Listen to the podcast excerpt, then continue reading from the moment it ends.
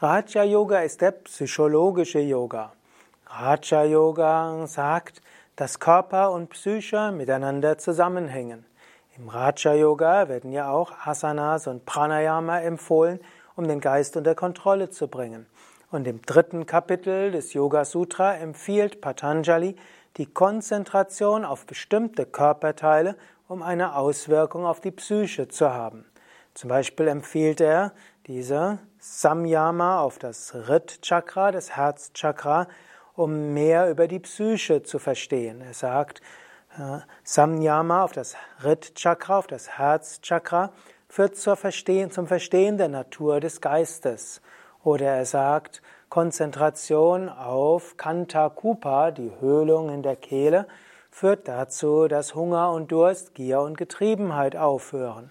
Und er sagt, Konzentration auf Nabi Chakra, das Nabelzentrum, führt zu Wissen um Aufbau und Struktur des Körpers und auch zur letztlich Stärkung der inneren Instinkte.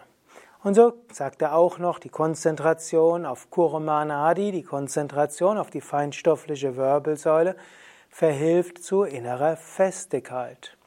Und so finden wir in diesen wenigen Sutras ein Konzept, das sagt, Körper und Psyche hängen zusammen.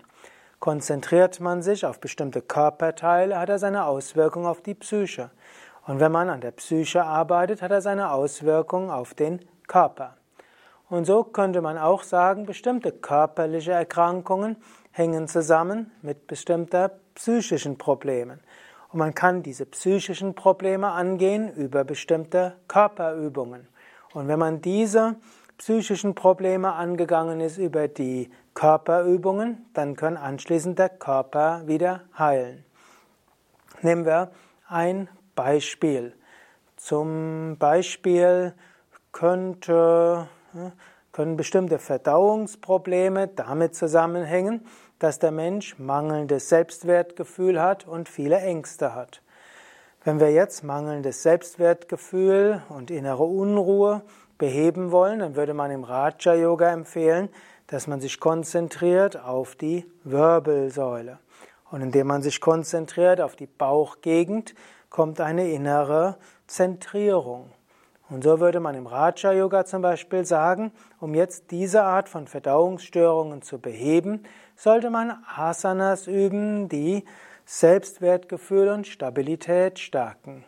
Oder man könnte sagen, bestimmte Rückenprobleme hängen vielleicht zusammen mit einer mangelnden Flexibilität, einer gewissen Starrheit, die dazu führt, dass wenn Ereignisse etwas anders ausgehen, als man es gerne hätte, und Menschen sich anders verhalten, als man gerne hätte, dass man dann irgendwo in einen Rückenschmerz hineingeht.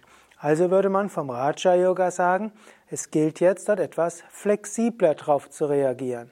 Also würde man im Raja Yoga sagen, und um diese geistige Flexibilität herzustellen, arbeiten wir am Körper. Wir wir üben jetzt Körperübungen, die den Körper flexibler machen und wir üben verschiedenste Übungen, sind nicht so starr im Programm. Das hilft, dass der Geist flexibler wird. Ist der Geist flexibler, dann können auch die Rückenschmerzen aufhören. Also hier ist praktisch wie eine zusätzliche Dimension. Man könnte sagen, es gibt also bestimmte psychische Probleme, die führen zu bestimmten körperlichen Problemen.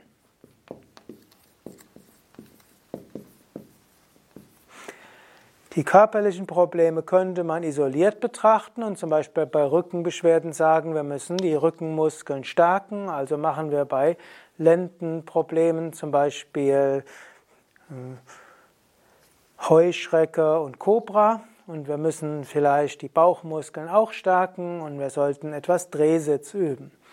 Oder wir können überlegen, was steckt hinter den, Kör den körperlichen Problemen an psychischen Problemen. Und dann könnte man schauen, welche Körperübungen könnte man üben, um diese psychischen Probleme zu reduzieren. Und Patanjali hat ja auch verschiedenste Ansätze. Es gibt dann auch die Samyama-Techniken und es gibt auch über die Asanas Auswirkungen auf die Psyche. Also man geht dort die Körper, mit den Körperübungen nicht direkt die körperlichen Probleme an. Man überlegt nicht direkt, welche Muskeln tun wehen, wie können wir auf die Muskeln Einfluss nehmen, nicht welche Organe sind betroffen, wie können wir auf die Organe Einfluss nehmen, sondern wir überlegen, welche psychische Problematik steckt dahinter, wie können wir sie angehen über Körperübungen.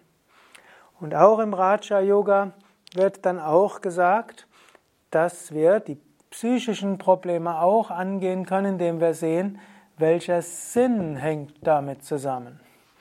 Und auch hier gibt es wieder Körperübungen, die einem helfen können, dass wir intuitiv den Sinn verstehen.